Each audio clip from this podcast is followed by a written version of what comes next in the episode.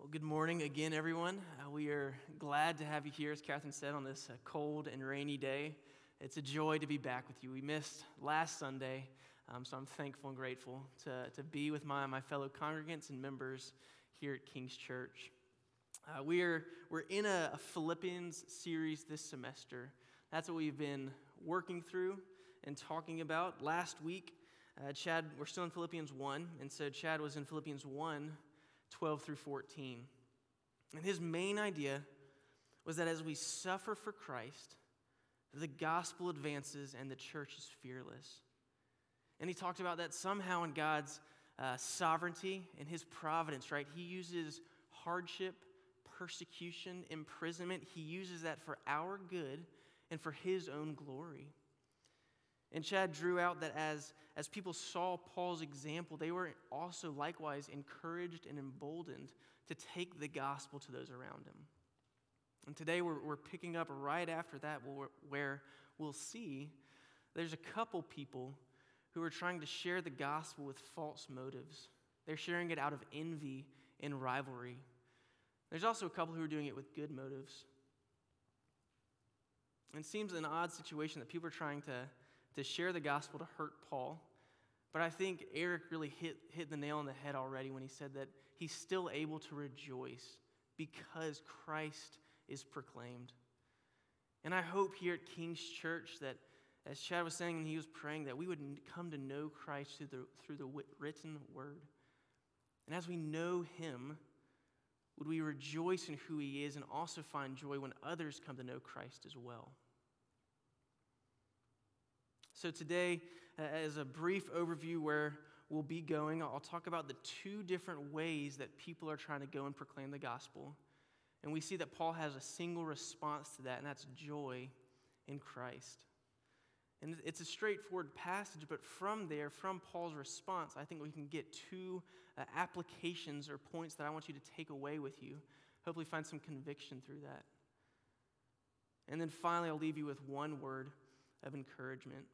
But the main idea, our big idea for today, what I want you to walk away with, is that as believers, would we find joy in the proclamation of the true gospel of Jesus Christ?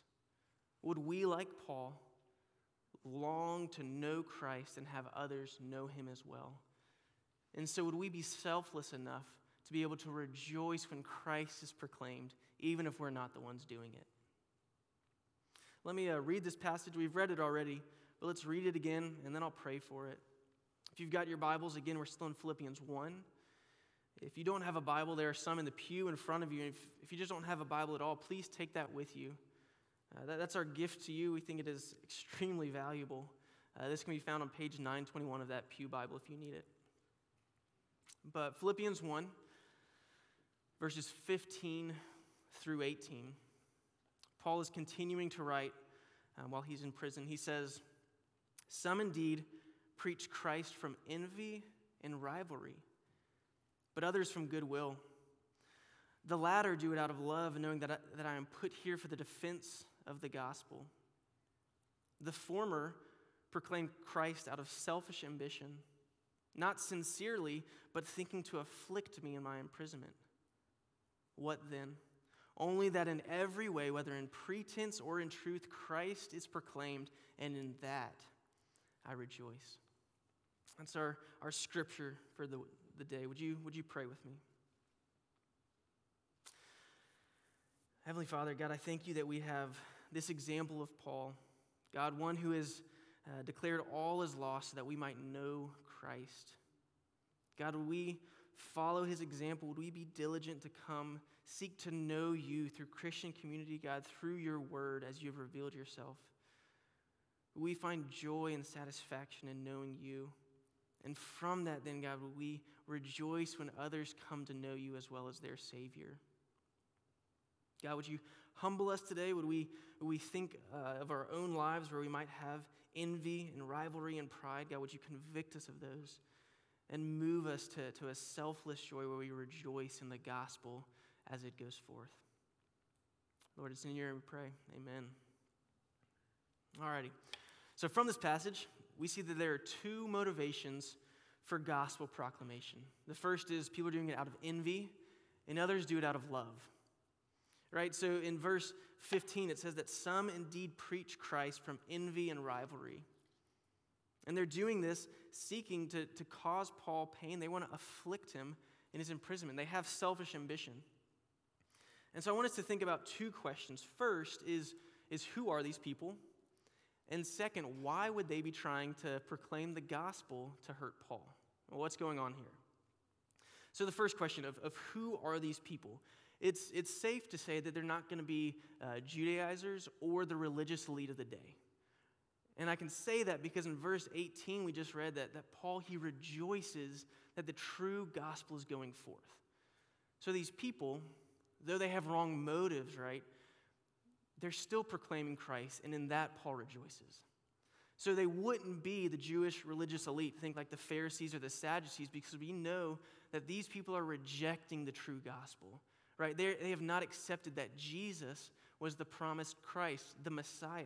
They don't believe in his death and resurrection. They're trying to persecute people who are bearing that good news. So these people who are trying to hurt Paul in this situation aren't the Pharisees, right? We do know that they, they try to stir up crowds, they, they get Paul beaten and stoned. They don't like Paul. But in this situation, it's not going to be like the Pharisees or the Sadducees.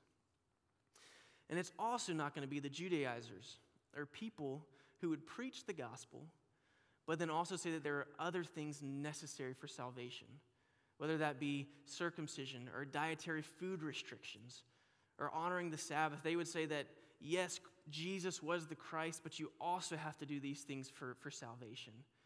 And Paul oftentimes writes against those people, right? And we'll actually look at one of those a little bit later in Galatians. So it's not going to be either of those two people. So, so who is this group of people? It would seem that they are people who have genuinely believed in the gospel, right? They, they could be in Rome, where Paul is writing this in prison, or they could be elsewhere in different places where Paul has had influence. And so they, they likely heard the gospel, they received it, and they probably want to proclaim it. However, I think they've become jealous of Paul. Right? And it's a little bit understandable. If you think about Paul and who he is, he is the most influential, or one of the most influential guys of this new church movement, right? He's, he's the guy. He writes a lot, of, a lot of letters to churches. He's got a really cool testament story. Have you ever been uh, jealous of someone of how they come to know Christ? Right? Paul's got this neat story where he's walking on, or he's riding on, a, on the road to Emmaus, and all of a sudden the resurrected Christ speaks to him. That could cause, cause some envy. And Paul has been accepted and approved by the apostles, so he's recognized as a, as a leader, one who has authority. Right? He's, he's helped plant multiple churches. He's been set apart and commissioned to go on missionary journeys. He, he's viewed as a spiritual father to a lot of people. He's a church planter right? So, so Paul is, has done a lot. More than that, Paul even has a pretty good background. We know in, um, in Philippians 3, just a couple pages over, Paul talks about this at one point. He says that he could have, have reason to be prideful and have confidence in who he is. It's Philippians 3, verses 4 and 6. If you're still there, you can just flip over. And Paul is writing about a reason he could have confidence. In Philippians 3, verse 4, he says, I myself have reason for confidence in the flesh also. If anyone else thinks he has reason for confidence in the flesh, I have more. Circumcised on the eighth day of the people of Israel, of the tribe of Benjamin, a Hebrew of Hebrews, as to the law of Pharisee, as to zeal a persecutor of the church, as to righteousness under the law, blameless. So, for who Paul was in his past and what he had been doing, I think there's a lot of reasons that people could become envious and jealous of who Paul was. And so perhaps these people, when they received the gospel, they genuinely wanted to go out and, share the gospel and see people come to know Christ.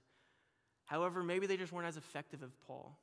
And they were jealous of his status, right? That they couldn't um, convert as many people as Paul, as Paul was doing. We know that's the Spirit's work, working through Paul. But they harbored envy and bitterness. And so then when they hear that Paul's in jail, they think, well, this is my time to shine.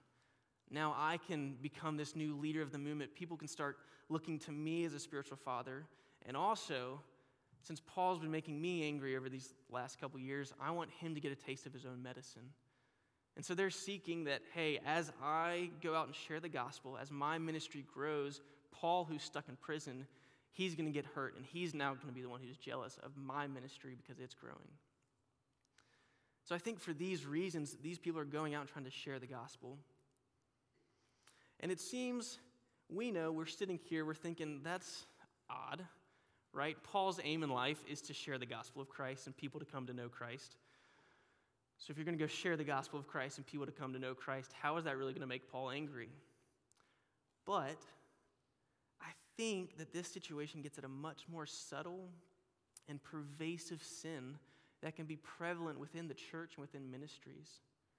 Right? Satan can be so crafty that you can be in the middle of church serving to do something good, yet be sinning because your motivations are wrong. Right? That, that we truly can get envious of people for the good things that they do. Or we can choose to do good things to try to get noticed for our, our service. I know I've fallen into, the, into this sin before. One of my best friends from Mississippi State was just the most outgoing person I've ever met. He knew everyone. If I ever meet someone from Mississippi State, I ask him, hey, do you know this guy? That's my, that's my best connection that we might be able to, to cross paths somehow. But he used his connections and his influence for really good stuff to start campus ministries, to, um, to, to facilitate campus worship nights at Mississippi State, but also unify the entire SEC to all worship together one night. Uh, like he used all of his connections for the glory of God, and that is praiseworthy. But I could find sometimes seeds of jealousy in my heart. Right? Man, I wish, I wish that many people knew me. When we're on campus together and everyone's stopping us to talk, I wish they were talking to me, not him. And God certainly worked on my heart, uh, and I'm thankful He did because I can rejoice in what He's done and how He uses His giftings for the glory of God, man. And I wanna, I wanna praise God for that and be thankful for my brother. And I wanna be humble enough to be comfortable to serve in the areas where God has called me and the giftings that He has given me. And together, could we both seek the, the proclamation of Christ? Would we, would, we, would we pursue that end together? And so, what about you, right? Have you ever gone to a conference, perhaps, and seen a speaker and, and you just kind of wished, wish you could be on stage? If you've gone to Passion, man, that would be cool to get on stage and you're speaking to thousands of college students. And yes, man, I, I want those people to, to be mature in their faith. I want to leave like a lasting remark in their, in their, in their minds that causes them to love Jesus more. That, that's what we want. Or is there a seed of jealousy and pride in your heart where it would also feel pretty good to have thousands of people know your name, right? To see, you think about, oh, there's John Piper, he's a leader. Tim Keller, he's a leader. Ah, oh, Caleb Wilson, he's also a guy who's written all these books. All of a sudden, our motivation to do good things is so that we could get noticed. Maybe you hate the stage. You really don't want to ever get up there. But it hurts when you're serving behind the scenes and you never get acknowledged for it, right? And so, pretty soon, I don't think it's too far off to see ourselves doing good things, volunteering to help to serve Jesus so that our kingdoms and our ministries can get built and we can get noticed. There's, there's certainly pride and envy in all of our hearts. So, hearts truly can be deceitful but as we continue in this passage, we get to see an example of pure motives and people who proclaim the gospel out of love. That's the second way that people were going out. They were sharing Christ, as we saw in verse 15, out of love. Verse 16, that they know that Paul is in prison for the defense of the gospel, and they don't want the gospel's advancement to be hindered by his imprisonment. Right? These are the people like last week that Chad was talking about. They saw that despite Paul's chains, despite persecution, despite imprisonment, the gospel still goes forth, and in that they rejoice, and they want to take that baton and run with it. They want to see the ends of the earth reached with the gospel. And this is our prayer that this is how King's Church does evangelism. This is how we rejoice in the gospel. Right? That we're not concerned by how many people walk through our doors. Yes, we want to see people come into church. We want to see people discipled. We want to see uh, other churches planted. We want to do that because we want people to know Christ. That's the end goal. We want to treasure Christ, and then from that love and overflow, would we go then and proclaim the gospel? And also, then we are able to rejoice as others do the same thing, even if they're not within King's Church. So there's these, these two ways that people are trying to proclaim the gospel. They're doing it out of selfish ambition for themselves or out of selfless love. But in both cases, Paul has a similar response of joy. Right? This is verse 18, where Paul is saying, What then? Only in every way whether in pretense or whether in false motives or in truth, Christ is proclaimed. And in that I rejoice. And you have to pause and think, like, man, if people truly were trying to cause Paul harm, that had to have hurt a little bit, right? That, that he, he, he recognizes he truly is restricted. He is imprisoned. He can't continue to be with those people who bring him joy. And there are others who are actively trying to cause him harm. So I'm sure there was some hurt. So, how does Paul then still say that he can have joy in this, this situation? And the secret is back in Philippians 3. I, I stopped after reading verse 6. But if, if you're still there, go to verse 7 and beyond, because here we learn why Paul can rejoice in the midst of good times and in the midst of bad times. So, Philippians 3 7. Paul says that whatever gain I had, right, whatever uh, fleshly or historical things that are good for me, whatever that is, I counted all as loss for the sake of Christ. Indeed, I count everything as loss because of the surpassing worth of knowing Christ Jesus my Lord. For his sake, I have suffered the loss of all things and count them as rubbish, in order that I may gain Christ and be found in him, not having a righteousness of my own that comes from the law, but that which comes through faith in Christ. The righteousness of God depends on faith, that I may know him and the power of his resurrection, and may share in his sufferings, becoming like him in his death, that by any means possible I may attain the resurrection from the dead. This is the secret, right? is that Paul's aim in life is to know Christ. That's, that's his foundation for joy. That's why in, in hard times or good times, he rejoices when the gospel goes forth. And I think Christ's, or excuse me, Paul's uh, delight in Christ and his elevated and magnified view of who Christ is is so necessary. Because notice in 18, verse 18, Paul doesn't say, I don't care what others think about me. Right? I don't think the answer is thick skin and apathy where you just don't care anymore. You're not emotional. I don't think you love people well. That's not his response. And his response also isn't a self justification or like a self congratulations where he's sitting in prison and people are trying to hurt him and he goes, Well, they can do whatever they want, but they'll never be as effective in ministry as I am right? So he doesn't do either of those extremes, shrugging it off or trying to build himself up. What he does is he delights in Christ. And as you know and behold Christ and see his glory, I think everything else pales in comparison. I don't know why, but when I was uh, thinking about this, I was thinking of the movie Jurassic Park. And it's the first time the doctors see the dinosaurs. So they're in this Jeep, they're going through the park, and the, the lady, she's looking at this leaf and she's completely enthralled by it. And she's saying, like, this is too old for our planet. It doesn't make sense. So she's just looking down. Meanwhile, Dr. Grant, he's in the back of the Jeep, right? And all of a sudden he stands up and he takes off his hat and his sunglasses and his mouth is opened and he can't, he's speechless. He can't say anything. And he reaches down and he just grabs her head and turns it. And all of a sudden, when she stops looking down at this leaf, she sees this massive stegosaurus walking by. And she does the same thing, right? She stands up, she's open mouthed, and they're speechless. And all of a sudden, the leaf is forgotten. And so I think Paul, right, he could have been sitting there looking at his chains, looking at, oh man, people are trying to hurt me. Man, I'm, I'm hindered in my, uh, my gospel advancement right now. He could be looking at a bad situation and throwing a pity party, or trying to just hold on to this image of who Paul is, saying, oh, well, I'm hindered, but let me at least try to continue this relationship with churches because that's, that's where I find my joy is how this church is doing. He doesn't do either of those things. What he does is he magnifies and he looks to Christ.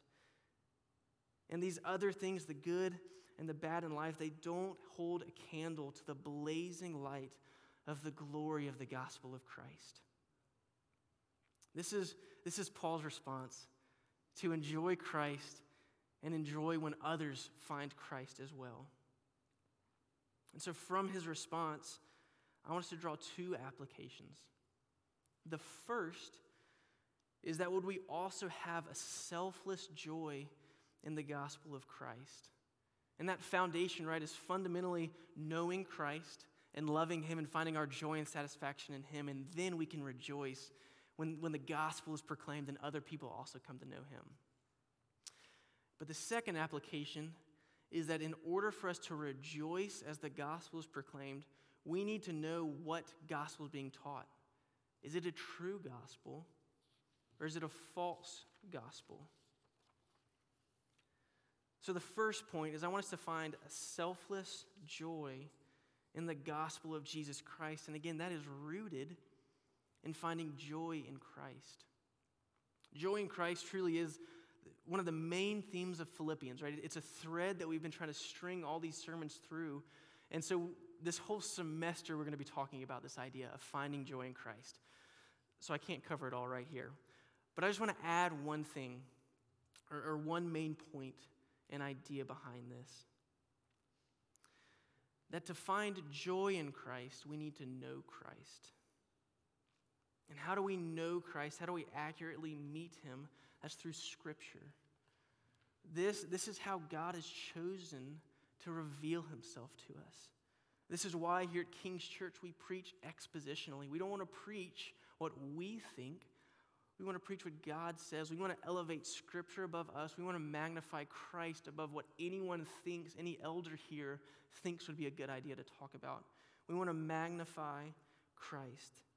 And as the world is, is trying to, to steal your attention, right, distract you from Christ, we want to come together under the word as brothers and sisters and pursue Him. And try to be diligent to study and learn about Christ and see and know who He is so that we come to know and love Him more and more.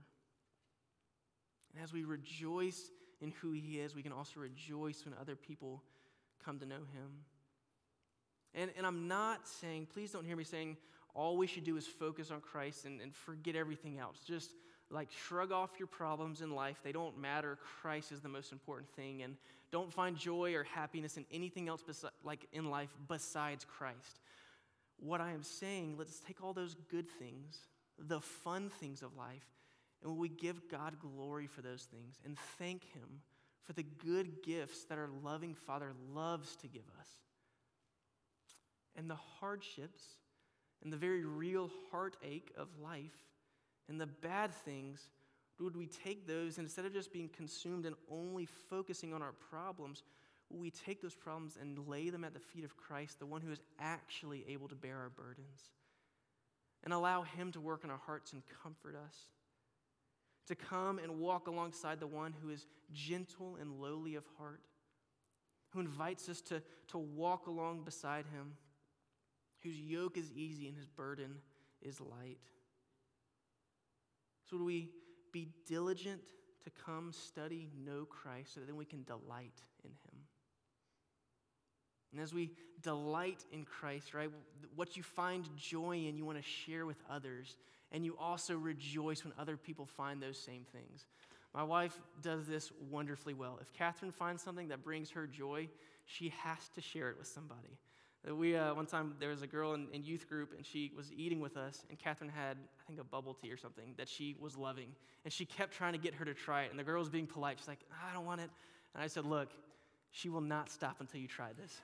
like, Catherine has to share her joy with other people. And that's what Paul does too, right? That, that his joy is in Christ.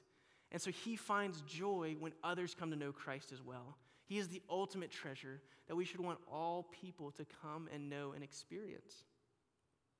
So, do we have this selfless joy that rejoices when Christ is proclaimed, even if it's not us, Even if a church opens up down the street and they are exploding and people are coming to know Christ, would we rejoice in that?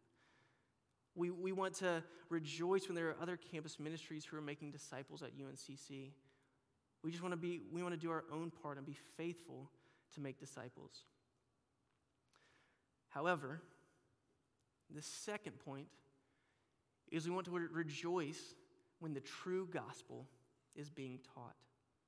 Paul models this, this for us here in Philippians, right? He rejoices that the gospel is being proclaimed, even though people are doing it from false motives. He's still able to have joy because people are coming to know Christ. There are plenty of other examples where a false gospel is taught, and Paul does not hold back. Right? One example is Galatians 1, verses 6 through 9. Uh, a, a, false gospel, or the Galatian church is starting to believe some false things. These are truly the Judaizers. They're adding religious practices into the, the necessity of salvation. And here's what Paul says in this situation. He's not, I'm rejoicing. He says, verse 6, I am astonished that you are so quickly deserting him who called you in the grace of Christ and are turning to a different gospel. Not that there is another one, right? There's only one true gospel. But there are some who trouble you and want to distort the gospel of Christ. But even if we or an angel from heaven should preach to you a gospel contrary to the one that was preached to you, let him be accursed. As we have said before, now I say again if anyone is preaching to, to you a gospel contrary to the one you received, let him be accursed. Paul is very adamant, right, that people uphold the true gospel of Christ. It's because he knows that people only come to salvation through a proper understanding of the gospel. So, how do we recognize false gospels? How do we know what is the true gospel? One way you could recognize a false gospel is if you're a woman, you can go to Women's Equip, and they're teaching on false gospels. It would be a wonderful time to learn a little bit more about false gospels. One thing to be able to recognize a false gospel, we need to know what is the true gospel. And so, in summary, here, here's the gospel. There's a lot packed into these few sentences, but the true gospel of Christ declares that all of humanity has rebelled against and sinned against the one true, righteous, and holy God. Right? We are guilty and deserving of punishment and unable to do anything about our situation. We are dead in our sin. But God, in His great love for us while we were still sinners, sent Christ, His one and only Son, whom He loved, to be a substitutionary sacrifice so that we might be saved by His loving grace through faith alone in Jesus Christ and His death and resurrection. There's a lot there but, but what we hope is every week we are preaching the gospel so that we can recognize the true gospel. That truly we are sinners saved by God's grace alone through faith alone. This is what, as we teach the three circles, if you know the Romans road, if you know the bridge diagram, they all hit the same thing that we are separated from God. And God is a righteous, loving, holy judge. We are deserving of wrath. And God, in His great love, sent Christ to be a, a, means and a way so that we can have a reconciled relationship with Him. That's the true gospel. That's what we want to come to know and to love. I do want to take a, brief moment to highlight three different ideas of some false gospels that are prevalent today. Uh, one that, that Paul really was writing against in, in Galatians is when people add things that are necessary to salvation. And we see this in the Catholic Church, that they try to add things. They, they say that we are saved by grace plus works, that this salvation is based on God's grace plus our good merit, our good standing. We are saved through Christ's work plus other mediators, such as the Pope. Salvation is taught through the scriptures plus traditions of the church. And we are saved for the glory of God plus the glory of Mary and other saints. Right here, here's a, um, a quote. It's from the Council of Trent. It's Article 9. This is a statement of the Catholic Church. They say, If anyone saith that by faith alone the impious is justified, let him be anathema. If anyone says that by faith alone you're saved, let him be accursed. Let him be excommunicated. Let that person be viewed as our opposition. And to this stance and to what this false gospel that they preach, we would say, no. We are saved by faith alone, through God's grace alone, due to Christ's work alone, according to the scriptures alone, and it's all for the glory of God alone. It is all God's work, nothing that we do. Another, um, I think, false gospel, really just probably just false teaching, not wise teaching, that is very common today, is one where people downplay the sinfulness of man. And they do this, right, because culture likes it when you say, God loves you. Everyone says, sweet, God loves me. When you tell someone you're a sinner and you need to stop, that's offensive. But we know the gospel is offensive, right? That, that has been told to us in Scripture. But when people downplay uh, the sinfulness of man, they don't have a position, they don't stand on the word of Christ to define what is right and wrong, so they don't call people out of sin. And they, they don't have a stance that, that says certain things are wrong, right? They, they won't uh, take a stance on abortion or, or on anger or lust or homosexuality or divorce or adultery. They won't say whether these are right or wrong. And therefore, I don't think people realize that they truly are in need of a Savior. Right? All, their gospel, which means good news, I don't really think it's good news. I think it might be happy news. Right? That they start teaching, they, they deny the sinfulness of man. So they say, hey, you're a good person. And now you come to church so that we can learn about this guy who loves you and we're going to use some Christianese and Christian language to, to have some self help so that you can have a better life and live a good life now. They teach happy news. I think to understand good news, you need to understand that there was really bad news, right? That you, you are a sinner and you were dead in your sin. You had a heart of stone. You were a rebel of God. You were a child of wrath, a child of darkness. All of these things were true about you, and we need to, be, we need to repent of those things. And the good news, the gospel, is that Christ, in his love, gave his life for you. We were in such a bad state. The bad news was that literally God had to die for your sin. And that makes good news so much sweeter. I don't know if you've ever um, been driving, say it's late at night, it's stormy, it's rainy, you're hydroplaning, it's craziness, you get home, you're really thankful that you made it home safely, right? I love Sunday afternoon drives, not this Sunday, but when it's sunny and 75 and you have the windows rolled down and you're driving home looking forward to a nap, right? That's a lot easier of a life, a lot easier of a drive, but you're not as thankful when you make it home. And I think if you're just trying to have a happy, good life, then when life gets hard, that good, their message falls apart. Versus as believers, the good news oh man, is that despite whatever life throws at us, whether you're in prison like Paul, whether you're facing persecution like some of our brothers and sisters overseas do, whether you're ridiculed at work, whether you have uh, dear friends turn their backs on you for your beliefs, the good news is that you're firmly held by Christ and his work for you. And he'll hold us to the end. One final uh, brief false gospel that I'll, I'll just mention is, is this kind of idea of like a word of faith movement. A lot of times I, th- I think of Bethel Church with this one, where they elevate what, what teachers teach or, or what uh, your dreams might be. If you have a word of knowledge from the Lord, they, they say that that is true and they live by that as opposed to what Scripture says. And so, if anyone, as Paul says, teaches a gospel that is contrary to what we learn in Scripture, that is a false gospel and it should be rejected. We as believers are submitted to the authority of Scripture, and this is where we come to know who God is and what He says. God can absolutely speak to people, He, can, he does miracles, He heals people. Yet, if it's contrary to Scripture, it's not true, no matter what you feel or, or want to be true. So, these are a couple false gospels that we should be aware of. And I want to offer one final word of encouragement. I'll go ahead and invite the, the band back up so we can continue in this worship as we're celebrating, man. Christ and who he is. But this final word of encouragement, is I just read in Galatians, that Paul says, if you teach a false gospel, would you be accursed?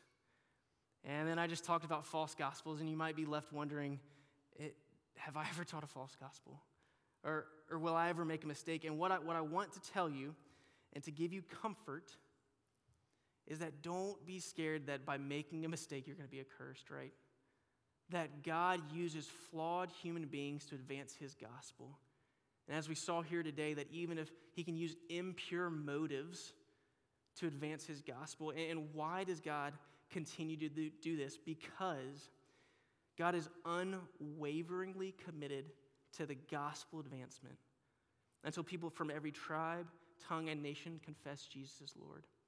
The image we see in Revelation will come to pass, and Christ has chosen to use us, flawed, sinful, sometimes hypocritical human beings, to take the gospel to those people. Right? Right? If, if gospel advancement stopped or doesn't happen, if there's not a perfect gospel presentation, there would be no more Christians after Christ went back to heaven. But despite our mistakes, yes, we should strive to know the true gospel and proclaim that.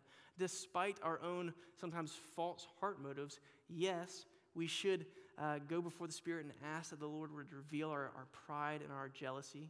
Yes, we need to do those things, but despite that, God can still move. I always think of the, the story of Jonah, where he gets dragged hand and foot to Nineveh, and then he grumbles through the city saying, Repent, or the city's going to be destroyed.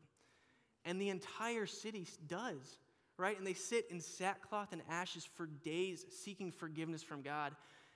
And his heart motive was obviously wrong because then he's annoyed that these people repented. He didn't even want them to listen to his message, and God still used it to save sinners. So God can use you. So please have, have courage in that, right? Have confidence that even if you make mistakes, God can use uh, gospel proclamation. We're just called to be faithful to go and sow seeds of the gospel. So, so again, would we be diligent to come, know Christ, to find our joy in Him, and then rejoice when the gospel is proclaimed and other people come to know Christ? Would you pray with me?